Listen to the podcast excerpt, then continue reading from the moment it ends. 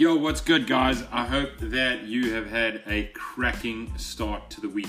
So, today I'm going to be taking you through four points to consider now that we're getting into the depth of winter, and we're going to be discussing a few of the more contentious uh, topics such as breakfast and pre breakfast routines, as well as the need for bookkeeping and getting your vitamin D levels checked. So, if you're ready to kick it, if you're ready to be relentless, hit the play button. Let's get episode 7 underway this week.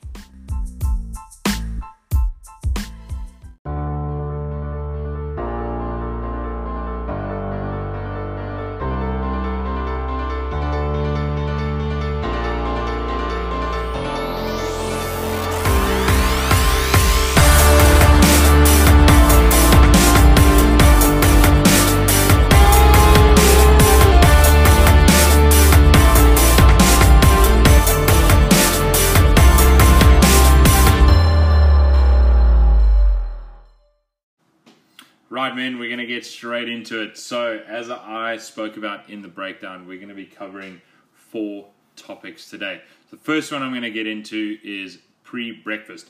Now, last week I spoke of the morning routine. Now I'm going to be talking a little bit more in depth about some practices, some strategies that you can put in place pre breakfast. Now, I want you to take into account that your body is made up of 60% water the brain and heart are composed of 73% water. So that little fogginess that you feel in the morning can in part be due to adrenal stress, but also a little bit of dehydration. So one of the practices that I have disciplined myself into doing for a number of years now is getting up straight away in the morning, avoiding that temptation to go straight to the coffee machine, and I pour myself a large 500 to 750 ml glass of water. And getting that water in straight away nourishes the brain, nourishes the heart, gets the whole system moving. And if you want to upgrade that and make it one badass, relentless glass of water, you can add a little bit of sea salt. Um, I like to add some lemon for the taste. Now, there has been a little uh, bit of contentious discussion around this sea salt and lemon juice water in the morning and whether it works or not.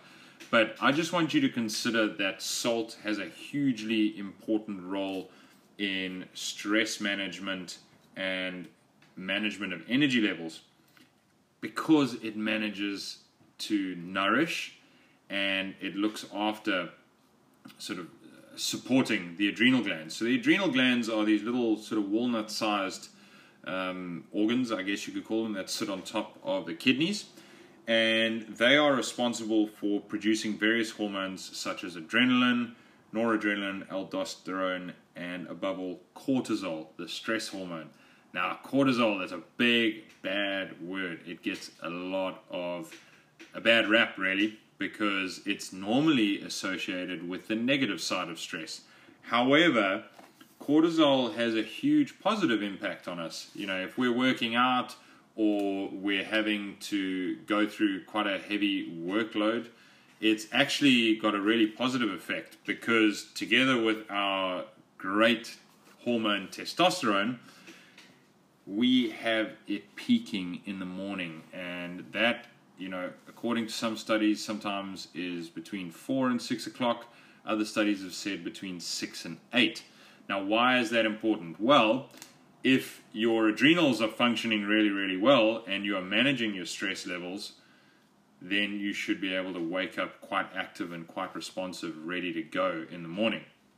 However, that's probably not the case for most of us out there, myself included. At times, I've just needed to, you know, I've I've really felt a bit foggy or really really a little bit slow in the morning, and usually it's because I've neglected my little routine of popping some salt into the water. So I'm still in that discipline of getting the water in, but on those mornings where I start to feel a little bit sort of delayed, a little bit like I want to stay under the covers, then I start getting back into the routine of getting some extra sea salt or pink Himalayan salt into my water. Now, we have so much exposure to stress and demands for our inten- attention throughout the day that it's no wonder that our adrenals uh, may be fatigued. you know, and and I actually suffered from adrenal fatigue a number of years ago um, because I was putting myself through not only pretty intense workouts, but I was also working like an absolute madman. So, if you want to make sure that you're not only helping your body get rehydrated in the morning, but you want to upgrade and nourish those kidneys to help them with their function throughout the body, then you can start adding some pink Himalayan salt. Now, breakfast. So, this is again another contentious point. Okay, breakfast in many circles is considered basically a bowl of Kellogg's or some muesli. Now, there will be coaches out there, there will be nutritionists out there that say, look, if it fits your macronutrient allowance for the day, have what you want Pop Tarts, have some chocolate cake, whatever it might be. Look, at the Performance Academy, we are focused on performance, so you need to be really considerate of what is going into your body. Now, consider that if you're going to the gym in the morning, that you may want some form of carbohydrate in your morning meal to allow you to have access to it, okay, for your hard work, right? If you are not going training in the morning, then I would advise you have a higher fat, higher protein diet with a lot of greens. And again, there's the school of thought that taking in carbohydrates in the morning is you know going to increase your hormone your serotonin hormone which is the feel good relaxation hormone and that it affects your energy levels throughout the day.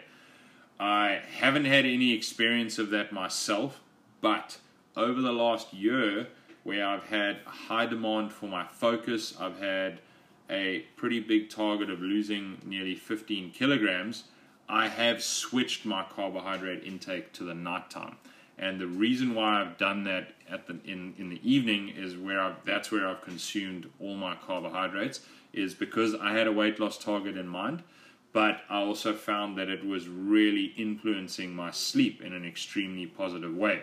So having that nice full feel good release, you know, of you know, we we've all had it where we just have that nice great carbohydrate meal.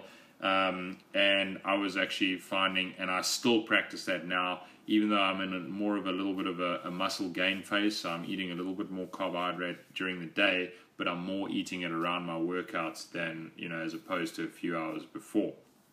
So, really, really consider what you're taking in for breakfast. And I just want to add another point listen to your body. You know, that was one of the biggest things that, that I that I encountered when I went on my journey to lose the 15 kilograms from December up until June of this year. And really considering in the morning, do I need to eat? If I'm feeling full, I just used to delay my breakfast a little bit and go for a walk and you know get moving and that sort of thing. And then when I felt the urge to eat, I would eat. So really consider that. Now bookkeeping.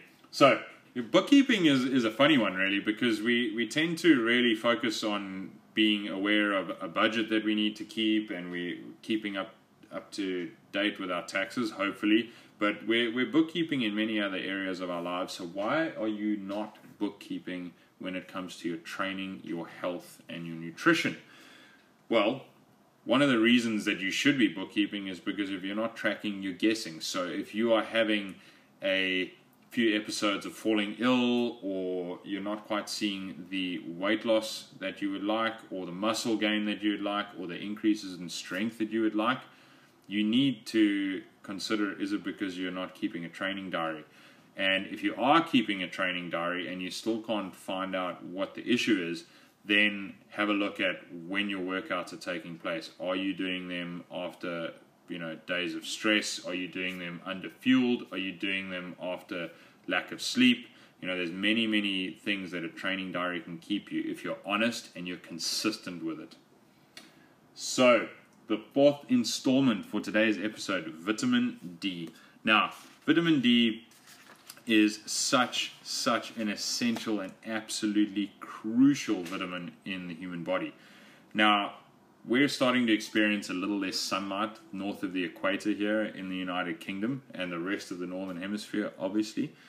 But the influence both directly and indirectly of vitamin D on the human body is just huge. You know, it has a role in sleep, detoxification, recovery, uh, production of testosterone, mental performance, and so many other functions within the human body, it's absolutely essential that you get yourself tested for your levels right now.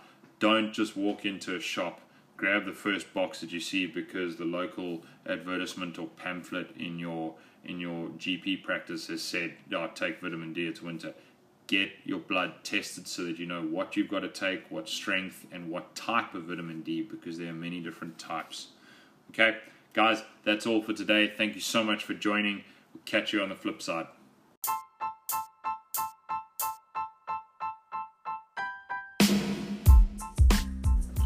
Guys, thank you so much for taking the time to listen to the Performance Academy podcast. I just wanted to ask you a huge favor. If you know of anyone that could benefit from this, if you have any feedback, anything you would like me to talk about, please hit me up at Barry John Mulder on Facebook or at the Performance Academy 2018 on Instagram. I'd love to hear from you guys. As always, prepare, perform, assess, and be relentless.